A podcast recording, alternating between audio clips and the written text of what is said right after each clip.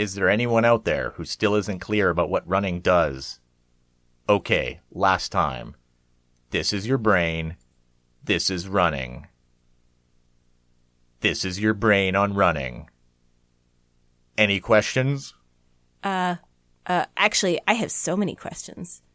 I also have many questions. Science has answers, though. I'm Nigel Fish. And I'm Katie Marshall, and this is the Sci Runner Podcast, your science based look at all things running.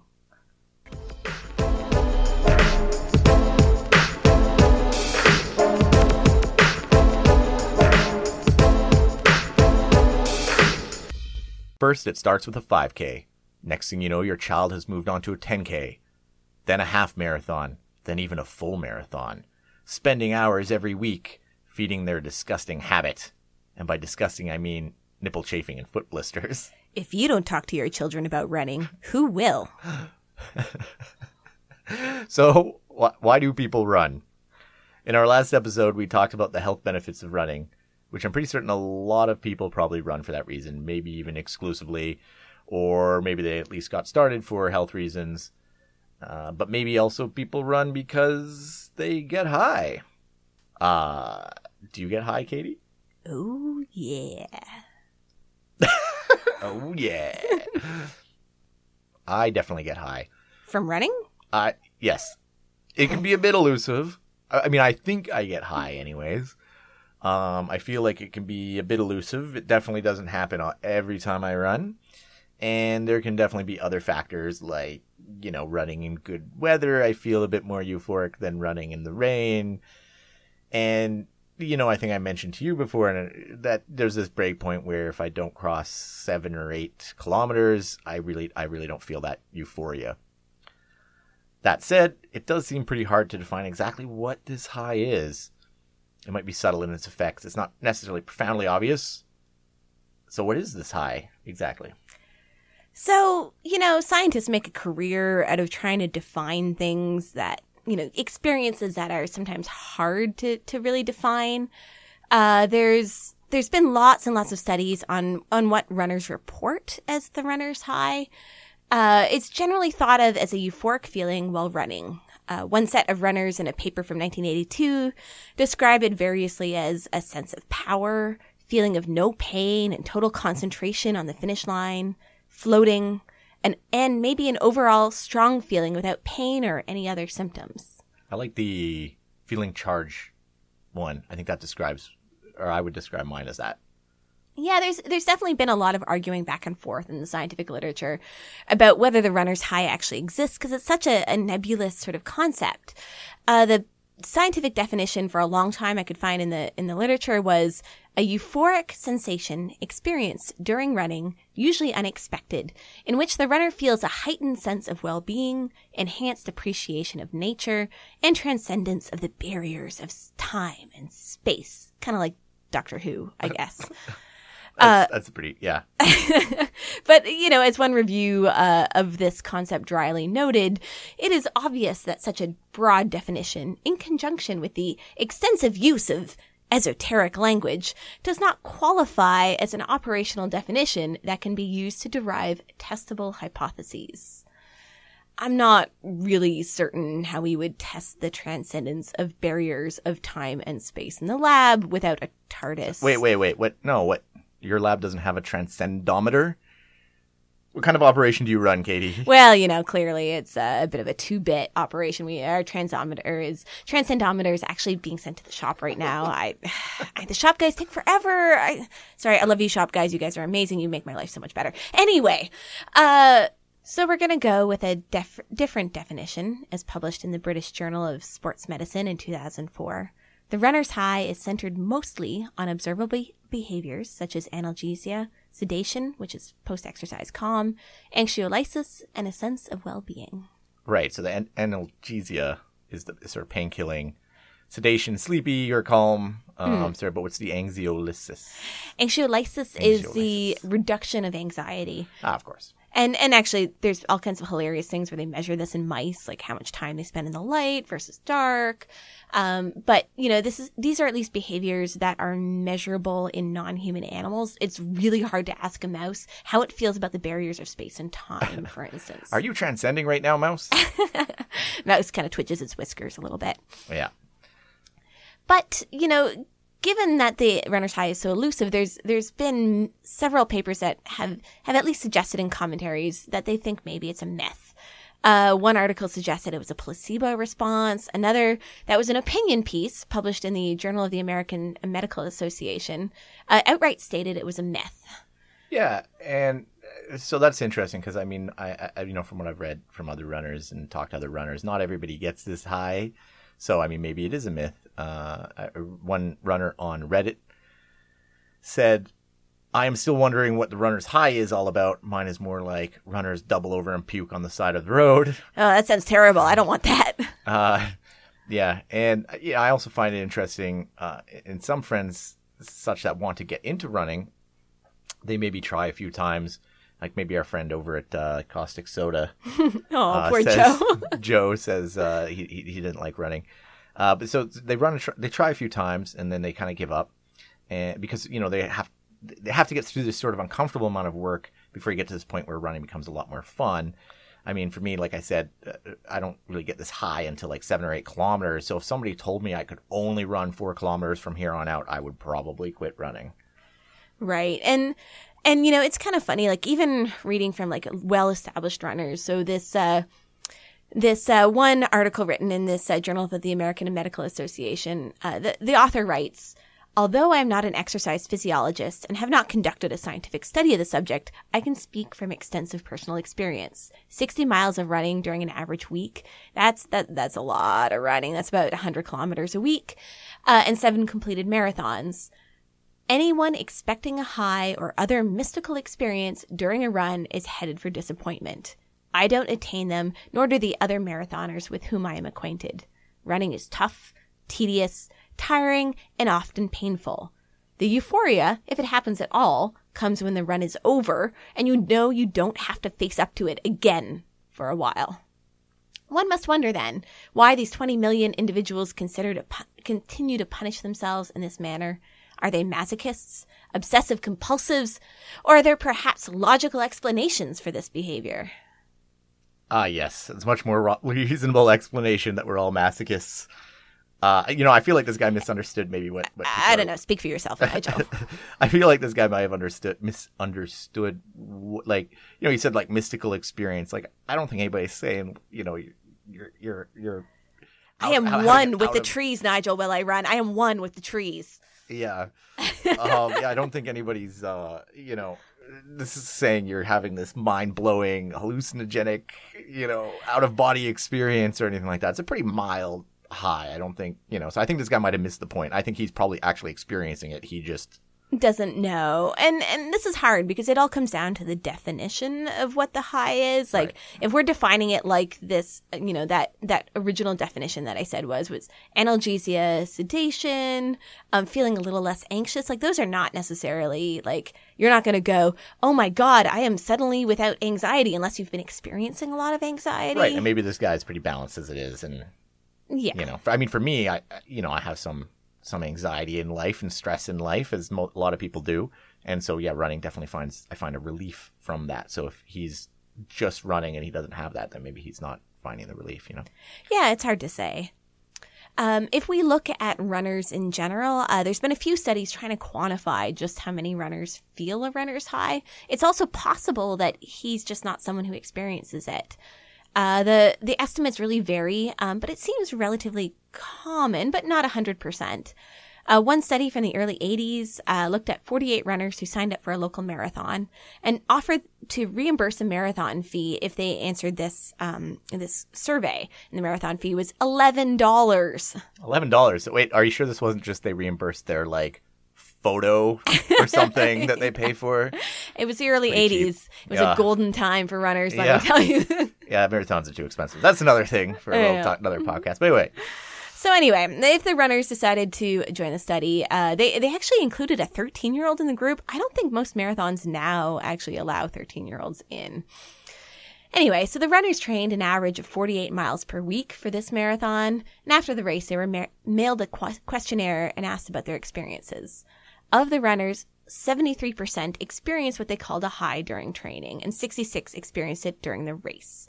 So this is definitely common, it seems, but it's not 100% for sure. There's lots of people who never experience it. And uh, interestingly, the authors generally found that the more likely a person was to get high during the race, the higher the score they had on a test of hypnotic susceptibility. Uh, hypnotic susceptibility. That sounds a bit dubious. What that's actually a thing? I don't. Yeah, there's actually a couple of scales of hypnotic sens- uh, susceptibility, and this is just a way of measuring how likely it is a person is to to become hypnotized.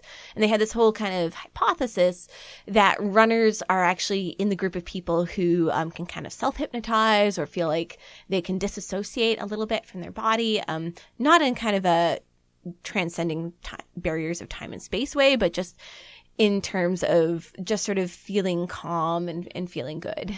Okay, so we've established that, you know, some people definitely do feel high, or at least, you know, they, they say they do.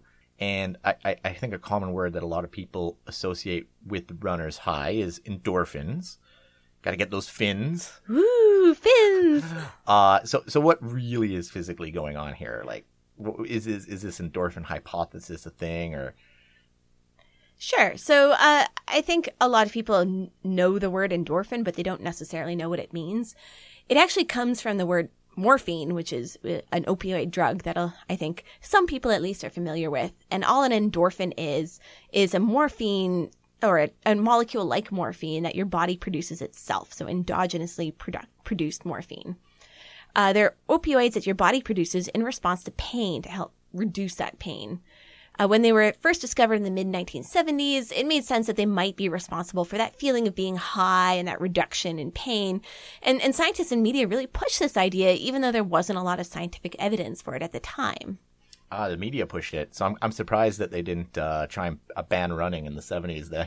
Well, I know Nixon was kind of going after all kinds of drugs, but uh, Yeah. for some reason, running was okay. Yeah, it's, it's okay as long as you're producing your own morphine.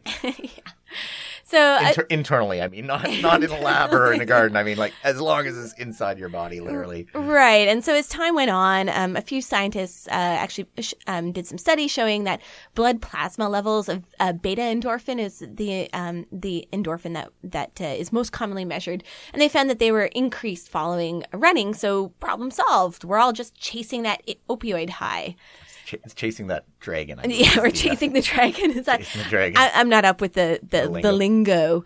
Uh, I, although I have done a lot of morphine. Um, This would actually be this would be like the it's like the opposite of the blerch. yeah. Instead of being chased by the blerch, you're running after the dragon. Oh, that makes sense. That would actually be a good idea for a marathon. Anyway, just chase the dragon, Chasing the literally. dragon. Like kind of like a dragon, like boating, but uh, yeah, if Oatmeal listens to this, you should draw a comic about it. okay. Okay. So, so actually, I, I broke my leg several years ago, and uh, really, really badly. Like I needed surgery, and um, and they actually had me on standby for emergency surgery in the hospital. And and while I was on standby, I I was lucky enough to get injections of morphine every four hours to to try and manage the pain because an unset broken leg, lots of pain. And and so like my family still tells the story of how they would be there talking to me and uh, and I'd get my injection and, and and you know in the back of my my arm. And and sort of 10 15 minutes later I'd be mid sentence I'd be like yeah so you know I think like maybe in a week or two like it'd be really nice to see everyone over dinner or something. And oh man hey feeling really good morphine is great and you know I have to say it's a lot more intense than a runner's high but it, but definitely Right, feelings of of uh of euphoria for sure there's a major problem with this idea of endorphins being responsible for the runner's high. And, and that's that morphine is actually a relatively small molecule that crosses the blood brain barrier uh, really well. So this is the barrier between um, your bloodstream and, and your brain. Yeah, what keeps out infections and such. Yeah. Um, and, and morphine crosses that readily. It's a small molecule, but endorphins are actually very large molecules and they can't cross the blood brain barrier. So if we measure uh, blood levels of endorphins, it doesn't necessarily tell us what's going on in the brain. So because those those could be completely independent of what's going on in the blood bloodstream. Yeah, from what I read, I understand is there's endorphins that are produced inside the brain, and there are also endorphins produced outside the brain by a different different gland or whatever, some sort of some sort of thing, and uh, and and they don't cross back and forth because of the blood-brain barrier there. Yeah, that's right. So if we're measuring the the blood levels, we have no idea what's necessarily going on in the brain. Right, they're not necessarily correlated to each other. Right. We don't know, I guess. Is a, Yeah, it, it's hard to know. Another problem is that beta endorphin concentration is usually measured by antibodies that bind to the molecule. By antibodies, all I mean is that a molecule um, that's produced that binds directly to beta endorphin. And that's because we don't have magical machines that just like say, hey, uh, you know, you inject some complex biological fluid and it can tell you that the guy down in like building C over there killed the person, you know, over in that warehouse. Like none of this is that specific. what you're saying is life is not CSI. No, I'm afraid not. And so I've been lied to. I, yeah, I, oh, you have no idea. um, and so there's like, th- we really don't, we, we don't have a specific way of measuring beta endorphin, um, that's independent of its sequence. So there's another molecule called adrenocorticotrophic hormone that has an uh, almost identical uh, sequence to beta endorphin. And this antibody may actually bind really well to, to, um, a- adrenocorticotrophic hormone and not just beta endorphin. So researchers don't know whether they're measuring beta endorphin or adrenocorticotrophic hormone. And since this horm- uh, adrenocorticotrophic hormone is a stress hormone that in- that increases in concentration during exercise, there's a big potential issue with all these studies that said, "Hey, beta, beta endorphin increases after exercise." Right. So both are definitely happening, but who knows how much of each, or maybe no endorphins at all, or Right. And so the Yeah. very first time that researchers were able to actually get around some of these problems and look directly in the brain was in 2008. And, and researchers actually used PET scans, which is positron emission tomography. it's useful for real brains, not positronic brains. No, what's a positronic? What you I don't know what a positronic brain is. know? Oh. oh my, your your geek cred has been revoked. Damn it. All right. Well, I Positronic brain is the is the artificial android brain really of, okay. from Star Trek. Oh, Positron data has a positronic brain. oh, okay. That, that suddenly so much is made clear to me. Ergo, your geek card has been revoked. Oh, well, Sorry. if I if I talk more about receptors, does that does that give it back a little Oh, bit? oh, you got the nerd cred still. Oh, okay. Oh, nerd versus geek. I see. Right. Right. Anyways, So they use PET scans uh, to look at changes in opioid receptor availability after running. So they took 10 trained male runners that freely admitted to having had experience a runner's high. freely admitted, I know. it's not a. Were they worried that they? Can you self incriminate? yes, it's self-incriminating. Runners, you're under arrest for runner's high. Sir, have you did you did you run before driving? oh, God. are you are you driving under the influence of running? Anyway, okay, If you don't talk to your kids about running, who will? yeah. So a little uh, run driving checkpoints. Oh, God. Yeah. So uh, they took the runners and they gave them an opioid labeled with radioactive fluorine, and then measured the concentrations of that co- compound b- both before and after running. So the idea was if they're producing endorphins in the brain, that the endorphins would actually block the opioid receptors in the brain so that the radioactive label that, that the PET scan can actually like see uh, would not be able to bind as well to those receptors. And so in that case, they would expect that they would see less binding of the radioactive um, artificial compound they gave after running. Does that make sense? It's it's a little bit confusing, but It's a little uh, backwards Yeah, it's a little backwards. So they're basically just looking for the sort of like indirect measure of how much. It's an indirect way of measuring the endorphins. For sure. And and the hard part is that yes, they did find that that after running they they saw less binding of this this radioactive version. Um but there could be other compounds blocking those exact same uh, receptors. Biology is never perfectly like 100% it either binds or doesn't bind. Like you you have greater and less lesser binding affinity. So basically, we don't know what's going on. Yeah, I mean, it's the best study we've got for what's going on in the brain and not just relying on, on blood plasma levels. Sure. Um, but I was still kind of disappointed in this article. There's so many, like, so much media coverage that said this was the first study that directly measured endorphin levels in the brain, which, which is not actually the case. Oh, what the media wrong about science? Never. never. And you know the the other way to kind of study this, which I thought was really interesting, is they actually gave naloxone uh, to runners after a run. This is the stuff people use for opioid overdose. It, it's really, really has high affinity for opioid receptors. So if you give naloxone to someone who's having an opioid uh, overdose, um, nal- naloxone will actually bind up all the opioid receptors and stop the, the opioid overdose. And so the idea was if you if endorphins are what are causing the runner's high, then blocking those opioid receptors should reduce the feeling of being high. Right, but you said that they gave this to them after they ran. Right? Yes. I find that kind of weird though, because I usually experience my runners hot, like I feel like it's during my run. Yeah. I mean, afterwards I feel you know maybe a little bit wet. So, so this is hard because uh, they administer a battery of tests to, to test whether the runners are high or not, and so the tests include things like like looking at their pain perception or or like doing like a psychological evaluation, and none of those things are really fast, if that makes any sense. Like you can't just while someone's like mid run, like be like, stick your hand in this like container of ice and see like it's really just physically hard to do. So I think the best I could do is just do it after the run. Right. Okay. So the limitations of the methodology or Yeah. whatever.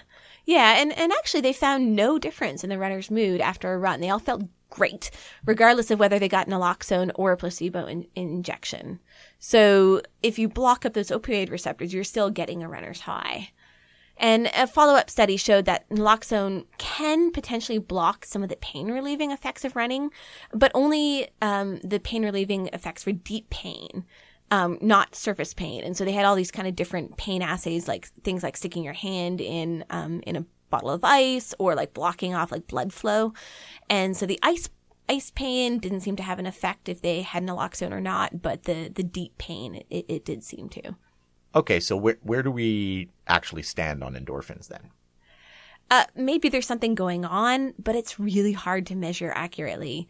And we don't know if those endorphins are causing the feeling of floating or euphoria, or maybe they just help with some post run pain relief. As one review put it, the hypothesis that endorphins are responsible for changes in euphoria and other moods during or after acute exercise remains plausible, but it, it has been perpetuated with little evidence. And let's put this in perspective. According to one review, a single 100 milligram dose of ecstasy causes an eightfold larger increase in feelings of euphoria than a single bout of intense exercise. So, uh, So there's easier ways to get high. yeah. so if it's not endorphins, what what could it be that causes us high? Reefer madness. Uh oh. The reason that drugs work is that they bind to receptors in our brain that already exist. So, for instance, cannabinoids like THC or cannabidiol, which we know and love from, from cannabis plants, they bind to cannabinoid receptors already in our bodies. And, and that's how we discovered that we had cannabinoid receptors. We're having some kind of effect from smoking these drugs that contain these chemicals. There's got to be a reason for that. And, uh, and actually, researchers, that's how they discovered the endocannabinoid system within the human body. They just, they knew that cannabis caused feelings of euphoria. They then thought these cannabinoid receptors must exist. They found them. And then in the 90s, they actually found that we produce our own um, endogenous cannabinoids. And so these are called endocannabinoids. Receptors are just little proteins that sit in the cell membrane, and, and when they're activated by a cannabinoid, they produce a cascade of signals through the cell that have a huge array of biological effects. Everything from hunger stimulation to actually regulating the development of embryos is, is thought to be a, a cannab- an endocannabinoid system effect. People write massive reviews on the topic, and, and we're not going to go through it all here. Uh, for the purposes of today, we're going to focus on the effects that we know about. So we get high. Oh, yeah. we get high on our own supply. Technically. Pass them if you got them. 420 run every day. I like to get high on our own supply. Do you want some endocannabinoids? Can Oh, I, like you're just gonna take go a tab. run? Can I go for a run and just like take some of my blood and like give it to somebody else? You better hope you're the same blood group. And they would get high. I Mm. wonder if that would work. I, I don't know. I wouldn't recommend trying it. Well, There's science easier- for science, Katie. There's easier ways to get high, Nigel. Well, yeah, but this is for science. Oh, okay. So our bodies do produce uh, cannabinoids, uh, two that we've um, have done quite a lot of research on, uh, and the most that have received the most attention are anandamide and two arachidonyl glycerol, two AG. We'll just call it for the rest of this. The word anandamide, uh, this has received probably the most attention, comes from the, the Sanskrit word ananda, which means joy, bliss, or delight. Amanda? An- ananda. Right, Ananda. Uh, the great thing about these molecules is that they're small, they're lipophilic. Lipophilic. So, Uh, that just means that they, they love being in oil. So it's just like oil and water don't mix. So, right, oh, right, yeah, I know what. Yeah, yeah sure, sure, sure. okay. And so that means they cross the blood brain barrier. So the idea is if we, we measure blood levels of these chemicals, it should tell us more about what's going on with their concentration in the brain. So the very first evidence that these compounds might be important for the runner's high came in 2003. Researchers split 24 men into three groups a running group, a cycling group, or a control group. They had the runners and cyclists slowly warm up over five minutes to a heart rate of 70 to 80% of their max heart rate. Uh, for someone like me who's in their early 30s, that's about 140 to 160 beats per minute. And they had them stay at this pace for about 50 minutes. Then they measured blood concentrations of anandamide and 2-AG and found that both the runners and cyclists had significantly higher concentrations of anandamide following exercise, where the controls had no change in anandamide level. There's a slight trend, but a statistically significant increase in, in not a statistically significant increase, sorry, in 2-AG. So you're producing cannabinoids after exercise. Maybe this is why running is making you hungry. Running makes you hungry? Don't you ever, after a long run, I, like I don't know about you, but I eat like everything my eyes see, like total seafood diet. True. Although after a really long run, I find it has an appetite suppressant effect. Yeah, I, um, which, which I think we'll get to that. yeah, that's definitely uh, you know something that I think um, the effects of exercise on on hunger is super interesting to me. But I think we could do a whole podcast episode on. it. Yeah, yeah, for sure. So this one result stimulated a, a pretty large amount of research over the following decade. Uh, one study I really liked looked at optimal running dose for stimulating endocannabinoid pr- production. Optimal amount of running to get high. Yeah, uh, Awesome. Yeah. 10 healthy runners, six men, four women, ran on a treadmill for 30 minutes at one of four intensities. Uh, 45% of max heart rate, that's about walking. Uh, about 72% of max heart rate, 83% of max heart rate, or 92%. And then they had their blood drawn both before and immediately after the run. And the researchers found that 2AG did not change, just like in the previous um, study, but there was a large amount uh, of increase in anandamide uh, concentration after running in the middle two intensities. So uh, it's a little hard to know uh, which of these two intensities is better um, based on, on their data. At the 70 per- percent-ish intensity, that's about 138 in people in their early 30s, we see the highest absolute levels of an- an- anandamide, so they hit about 7 picomoles per milliliter of blood. Um, but at the 70-ish uh, or at the 80-ish percent intensity, that's about 157 or so, uh, we see a larger relative change between the pre and post run. So it's hard to know which one's most important, whether it's the absolute level you hit or whether it's the uh, change, the change in level. But uh, the idea is that you have to keep your heart rate relatively low to produce maximal levels of anandamide, no more than 80% of your max.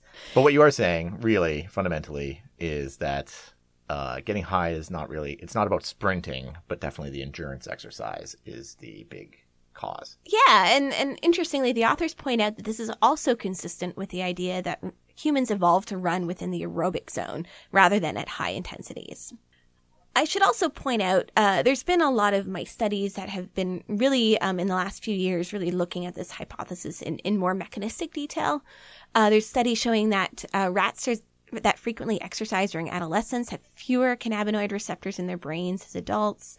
Mice that have had their cannabinoid receptors knocked out genetically, so they don't actually make uh, endocannabinoid receptors, they run significantly less than their intact counterparts. And if you inject mice with a drug that blocks endocannabinoid receptors, they also reduce how much running they do. So I wouldn't want to take part in any, any sort of study that injects me with a drug to uh, reduce my running, I don't think.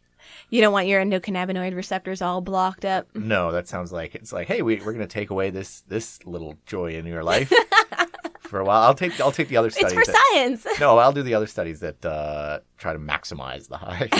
okay. So, Nigel, yes, uh, we've got a race coming up, right? we do. Yes, A half marathon. half. Yes, And uh, how do you feel about taper week? right. So we we talked about this just before uh, we last week because last week I was tapering down a little bit, taking a break from. You were cycling. Sorry, I was cycling. I guess it's not tapering, right? No. but I was cycling down my mileage, and those weeks and taper week, I am miserable. I think. I can speak to this. Yeah, I think I am definitely miserable. I mean, this is anecdotal, of course, but uh, so this, I mean, this brings up some interesting questions of whether or not I'm addicted. And describe, like, when you say miserable, describe this. Like, Hmm. sad, angry. A little bit sad, a little bit, a little bit angry. I have a, a bit of a temper, I guess you could say, a little bit, a little bit shorter fuse. Mm. Um, it feels a lot. You know, it's funny, right? Because I used to be a smoker, right? Mm. And it feels very much like when you're quitting smoking. Huh.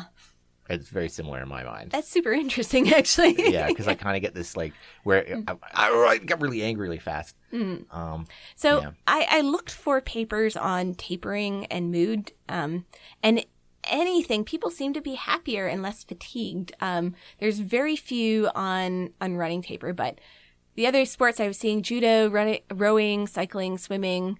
Um, people tended to enjoy taper week because because they're really re- reducing from a very high level of exercise. But all these studies are about professional athletes. right. So that seems a little unfair. Yeah, I mean, I I, mean, these guys are doing really high volumes. Yeah, and they're just like, thank God I have some time left. I can actually like, you know, See my girlfriend or whatever. yeah.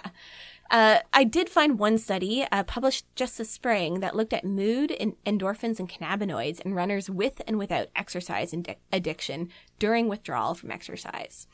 And they kind of, it's sort of a weird paper. Um, they were trying to, they just define, they gave everyone sort of this like checklist of like, are you addicted to exercise or not based on like, you know, their, um, how much exercise interfered with their other um, daily activities, how angry they got when they stopped exercising.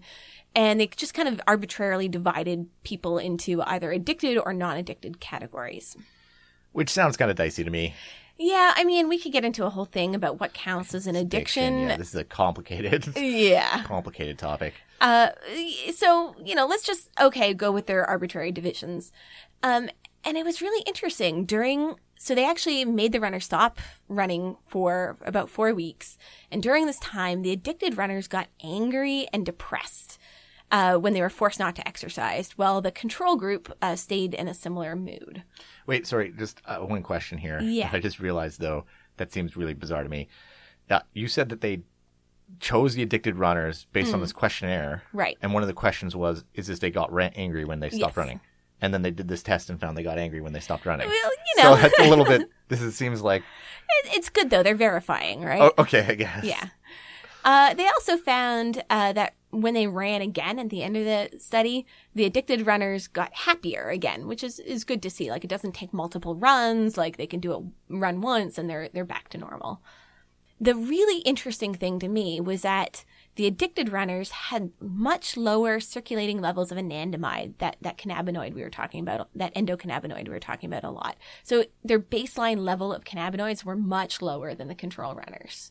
Okay. And then when they ran again and they felt happier, the anandamide level did not increase. Right. So, which it's is possibly a combination then of both.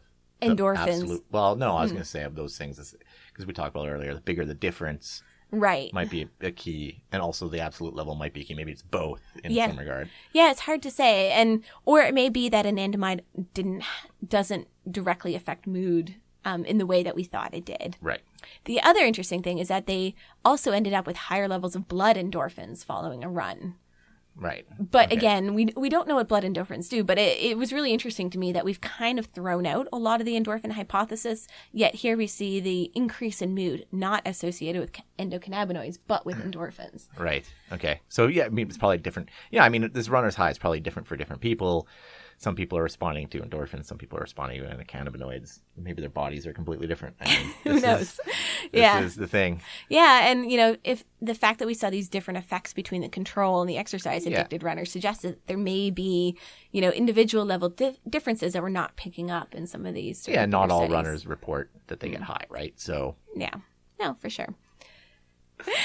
um, but yeah, so the endocannabinoids, of course, are related to cannabis. So what you're saying anyway is, We should just smoke up. um, no, no, no, that's not what we're saying.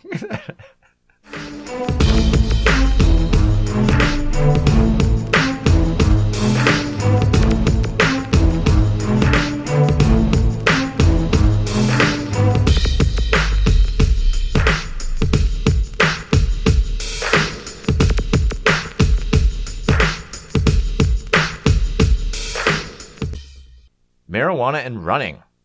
This seems to be a pretty unlikely combination. I don't think personally I would want to smoke weed and then go for a run. But who knows? I have met one runner who swore by it. He said it made the runs more enjoyable. It's an interesting question, though. Does anyone really do this? Well, then we run into the problem we have with this entire section. It's not like the beer and running episode where, you know, pot is this legal substance that people can just do unfettered research on. Yeah.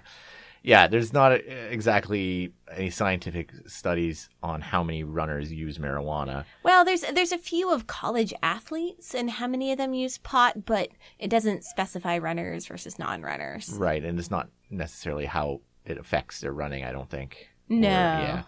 So there are a couple pieces of evidence we can maybe look at, though. First, there have been a few high profile athletes that have been disqualified from the Olympics due to marijuana. The most famous is probably Ross Rebagliati, who was a snowboarder that had his medal revoked in the Olympics in 1998. Canadian guy, right? Yep. Unlike the poor Canadian snowboarder in 1998 Olympics, they took away his medal because he tested positive for marijuana, which is kind of redundant, number one. Number two, they said that marijuana was a performance enhancing drug. marijuana enhances many things colors, tastes, sensations, but you are certainly not fucking empowered. When you're stoned, you're lucky if you can find your own goddamn feet. Yeah, so that was Robin Williams making a joke about Ross Rebagliati there. Now, back then, uh, marijuana wasn't actually a banned substance, even though they tested for it. So he ended up, Ross there, ended up getting his medal back. After this, though, the World Anti Doping Association listed cannabis as a banned substance, considering it to be, as Robin Williams just mentioned there, performance enhancing and a violation of the spirit of sport. There was an American judoka named Nicholas Del Popolo who had his medal revoked in 2012 for testing positive for marijuana, which he claimed was ingested unknowingly in a baked good. Now, frankly, well, personally, I think if if he actually did, like, if he was actually stoned in a judo competition, you know, and I've done some judo, I, I would consider that he re- he should have two medals, not have his medal revoked. Like, that's an extra challenge. That is not in any way performance enhancing. It's ridiculous. It's performance enhancing. Anyway, Well, you know, it depends how much anxiety it was relieving before the competition, right? true, true. You might be less likely to, to choke due to performance anxiety. Maybe I think maybe he used it to help him go to sleep the day before or something. Who knows? But I don't think I really doubt that he used it before going into a competition. And this might make some difference because when it was originally banned, the testing amount was set very, very low so that it might pick up, for example, secondhand smoke inhalation or use uh, very much prior to a competition, like several weeks beforehand. The World Anti Doping Association loosened that restriction more recently, and the limits now set now should, more or less, only pick up very recent heavy use. So it should catch someone, say, smoking just before entering a judo ring. Right. The problem I have with this is that so they're actually using urine tests. Uh, is Yeah. what their their cutoff is, right? And urine tests are not directly measuring the amount of THC. They're looking at metabolites of THC. So Sure. it really doesn't correspond to you being intoxicated. Right, but I don't think, I mean, yeah, I don't think what they're going for here is catching someone who's actually intoxicated. Like their definition is cannabis is performance enhancing, A, which is crazy, and that you you know it's against the spirit of the sport, which is ideological, and they are basically saying, you know, if you're if if it's in your system, then it's one of those two things, basically. So they're not saying like we're trying to avoid intoxicated people. But there's I don't think that's what they're saying. There's no effect if it's not like acutely intoxicating you. There's no Oh yeah, it's dumb. there's no other effect. It's either No, intoxicating you're and having an effect or Right, but you're forgetting the spirit of the sport. Right? this is the problem. This is why it's obviously an ideological thing. Because Yeah. these people are basically saying we can't have athletes smoking marijuana because that's a bad role model. Like that's kind of the thing that they're saying, which is totally ridiculous. So the problem, right, is like either it's acutely intoxicating you, but the urine metabolites they pick up don't tell you that. And if it's not acutely intoxicating you, there's no there's no biological effect on Right. What I'm saying is they don't care if you smoke. If you smoked three weeks before, they would probably ban you too. If they if they could pull if they could get away with that, they would, because it's ideological. right. So we're having a little disagreement here, I think, in the sound booth on this one.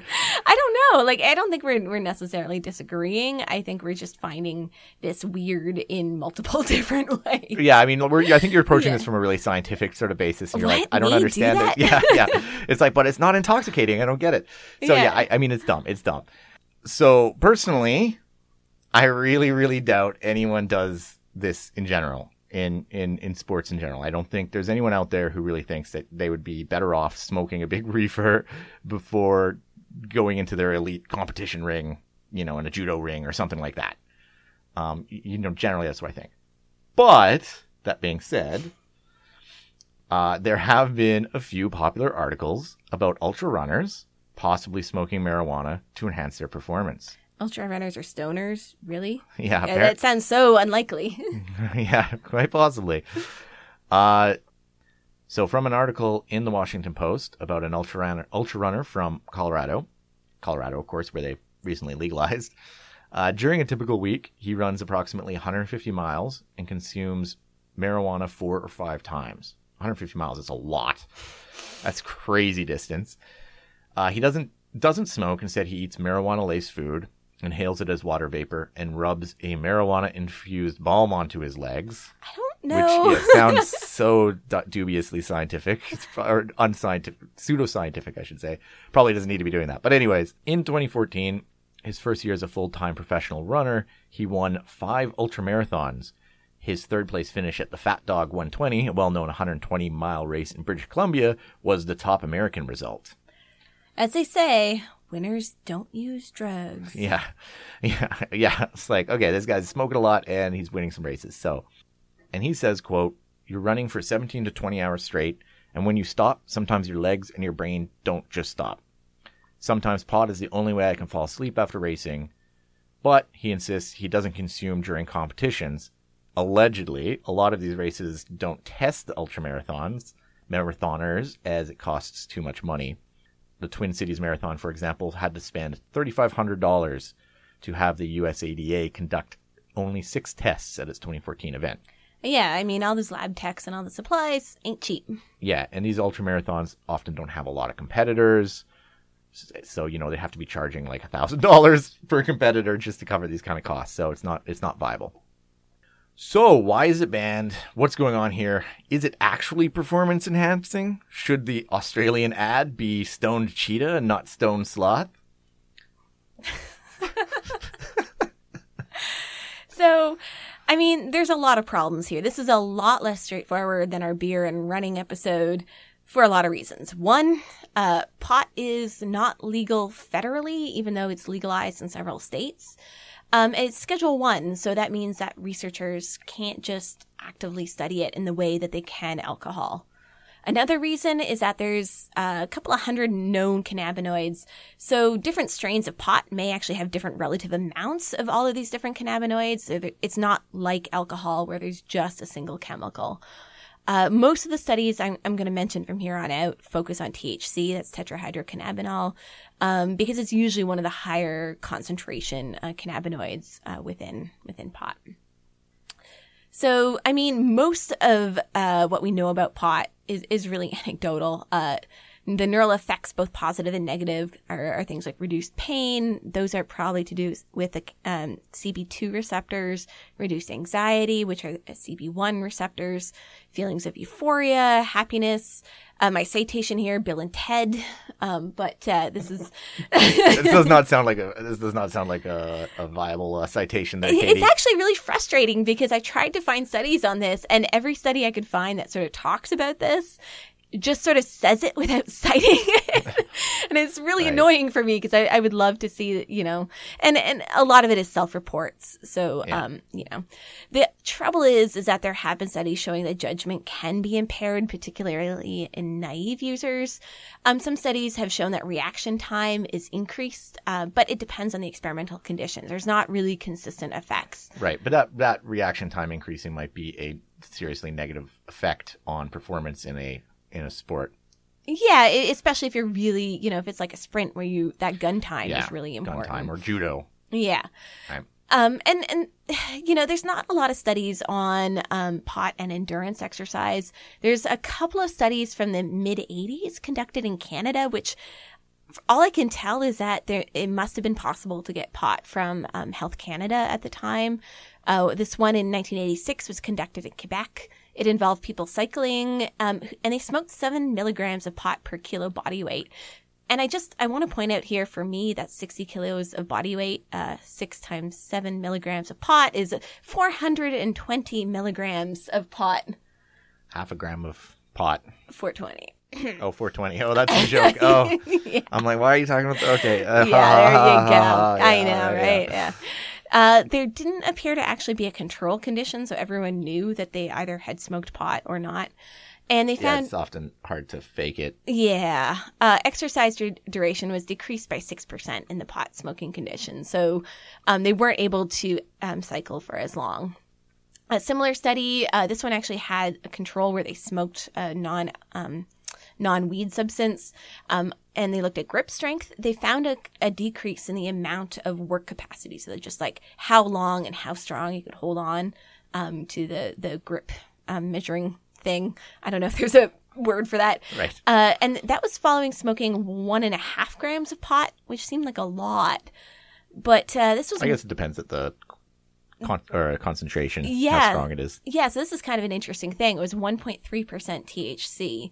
And the last study I saw on legal pot in Colorado, the average THC percentage was 18.5%. Right. So basically, these researchers had some crap supply. it was from Health Canada. I mean, what do you expect? Right, crap supply. Yeah, exactly. it was one of those the bunker weed. Anyway. Uh, so anyway, there was a. Uh, what they have also done is looked at general physiology after smoking pot, and this is pretty well established. The cardiovascular effects. Heart rate tends to go up blood pressure tends to go down.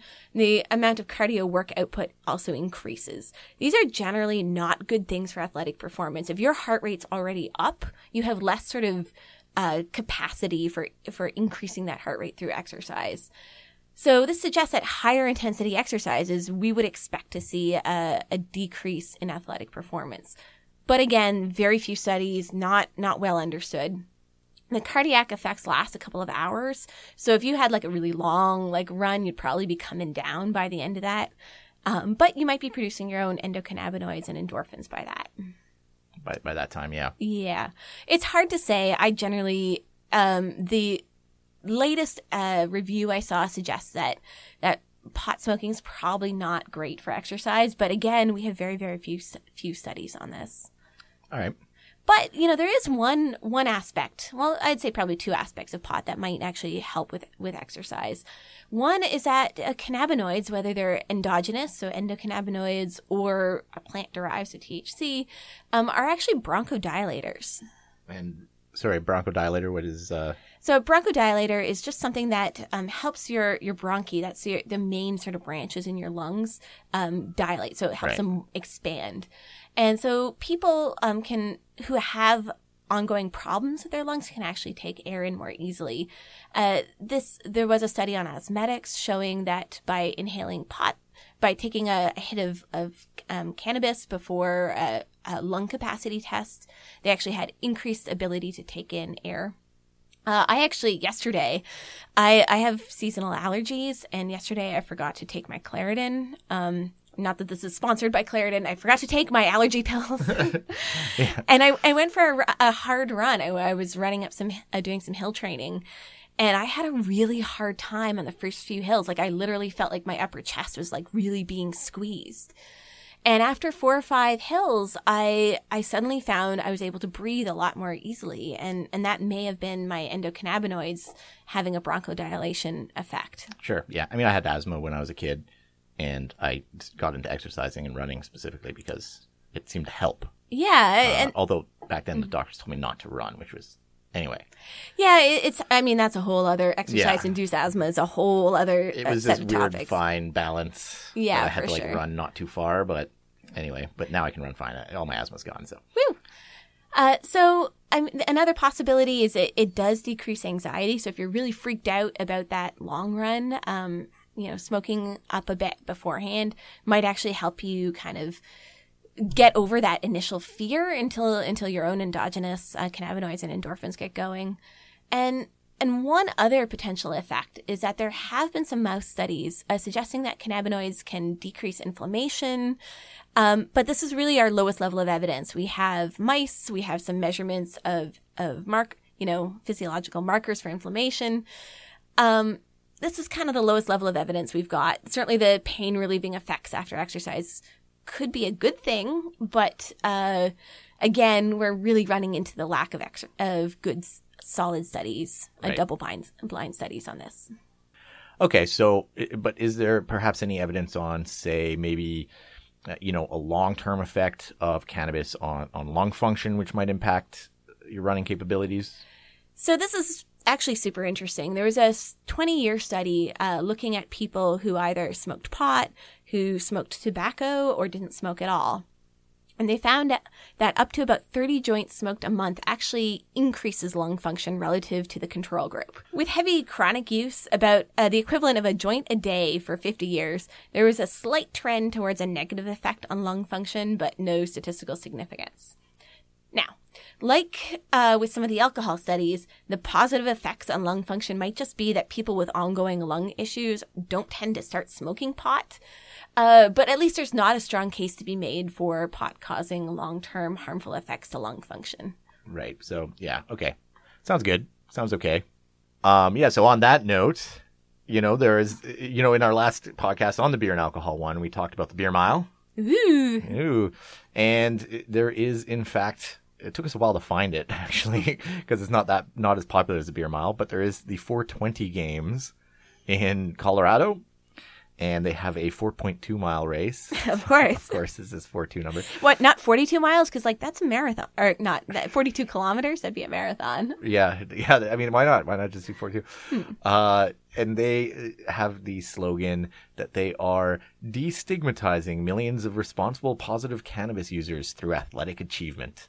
Yeah, I, I do want to point out here that Colorado is actually the state, uh, one of the states that has legalized pot, and they actually have the highest rates of um, athleticism of the entire United States. Really? Oh Yeah. man, wow, that's Yeah, really interesting. The lowest BMIs of anywhere in the U.S. and Also interesting. yeah, so uh, you know, I again, this is a huge state level kind of thing, so I I Right. can't Yeah. conclude anything. Can't but really conclude anything, but it is interesting. so Nigel, Mm. want to get high? Okay. Is it runtime? It's, it's runtime, definitely. I mean, we've done all this this work today. Sure. Actually, we do have to long run tomorrow, but anyway. Oh my god, we're going. Uh, it seems pretty clear that you can get high from running. Uh, woo! But I mean, again, it depends what you mean by high. Is this relatively mild changes in pain perception or slightly elevated mood after running? Or is this getting outright blitzed mid run? It seems to vary between runners. But it's not good to and know runs even. and runs. Uh, but it's good to know that at least a mild form seems to be repeatable, and we can see it in mice. And, and actually, there's a study in ferrets that I really loved. Um, you know, lots of animals seem to get high when when they run. We don't really know the mechanisms. Endorphins might be involved. They're hard to study. Um, endocannabinoids do seem like a pretty likely candidate, but the case is far from set- settled. The endocannabinoid system endlessly fascinating and something that that researchers this is like a really active active area of research. The best evidence we seem to have suggests that 30 minutes a run at 70 to 80% of your maximum heart rate, so not too fast, kind of a threshold level run, seems to make most runners feel pretty good. So, so we should, can we do that instead of a long run tomorrow? No. Damn it. And smoking pot recreationally before running doesn't seem to have the negative effects you might think it does, since it's a bronchodilator. As long as you stay at relatively low intensity running. Yeah, as long yeah, because it also increases heart rate. It doesn't seem like it would be too helpful to smoke up pre-race. Maybe for a training run though. Uh, whether or not pot is a performance enhancing drug is still being sorted out. Uh, but there's no blaring sign that you shouldn't occasionally smoke up before running if it's legal in your jurisdiction, of course. Wouldn't want anyone to do anything illegal. And yeah, just take her easy. Go blaze. a trail. A trail. If you want to help support this podcast, you can go to patreon.com slash SciRunner.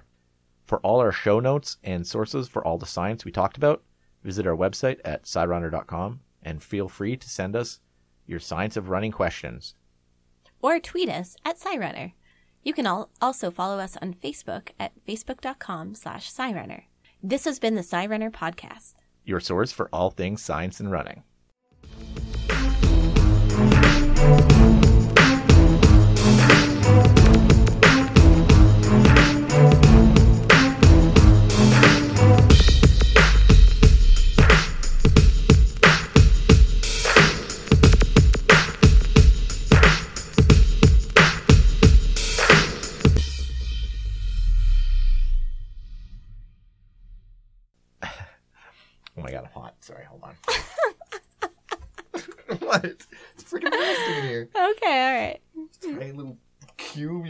Locked in. I know. I kind of like it.